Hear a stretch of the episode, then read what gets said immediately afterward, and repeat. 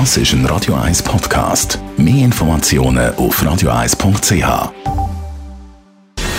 Gesundheit und Wissenschaft auf Radio 1. Unterstützt vom Kopfwehzentrum Irlande Zürich. www.kopfwww.ch ja, es gibt immer weniger Insekten, das ist bekannt. Allerdings ist nach wie vor unklar, was denn jetzt das Massensterben hauptsächlich verursacht. Eine neue Studie, die in der Fachzeitschrift Nature veröffentlicht wurde, ist von deutschen und Schweizer Forschern, will jetzt die Antwort gefunden haben und so wirklich überraschend ist die nicht. Es liegt offenbar zum grossen Teil am Wetter. Die Autoren haben für ihre Studie nochmal Daten genommen von einer Krefelder Untersuchung während 27 Jahren und zusätzlich eigene Analysen aus Insektenfallen in Bayern. Und zwar haben sie die aufgestellt ab dem Jahr 2016.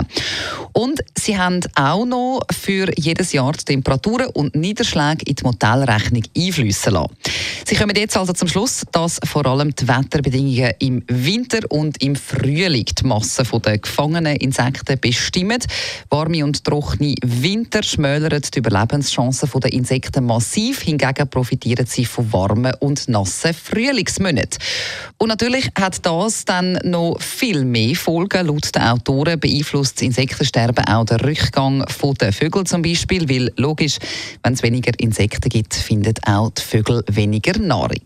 Und was ist jetzt mit den Insektiziden und den Pestiziden, die in der Landwirtschaft eingesetzt werden? Man sagt ja, die haben auch einen grossen Einfluss auf das Insektensterben. Ein genauer Blick auf die Modellrechnungen in der Studie zeigt, die jeweiligen Wetterbedingungen sind nur zu gut 20 Prozent für den Rückgang der Insektenmasse verantwortlich.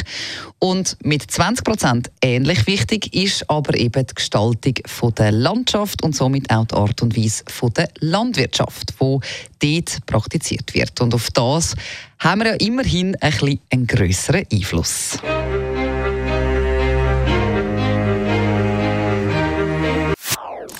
Das ist ein Radio 1 Podcast. Mehr Informationen auf radio1.ch.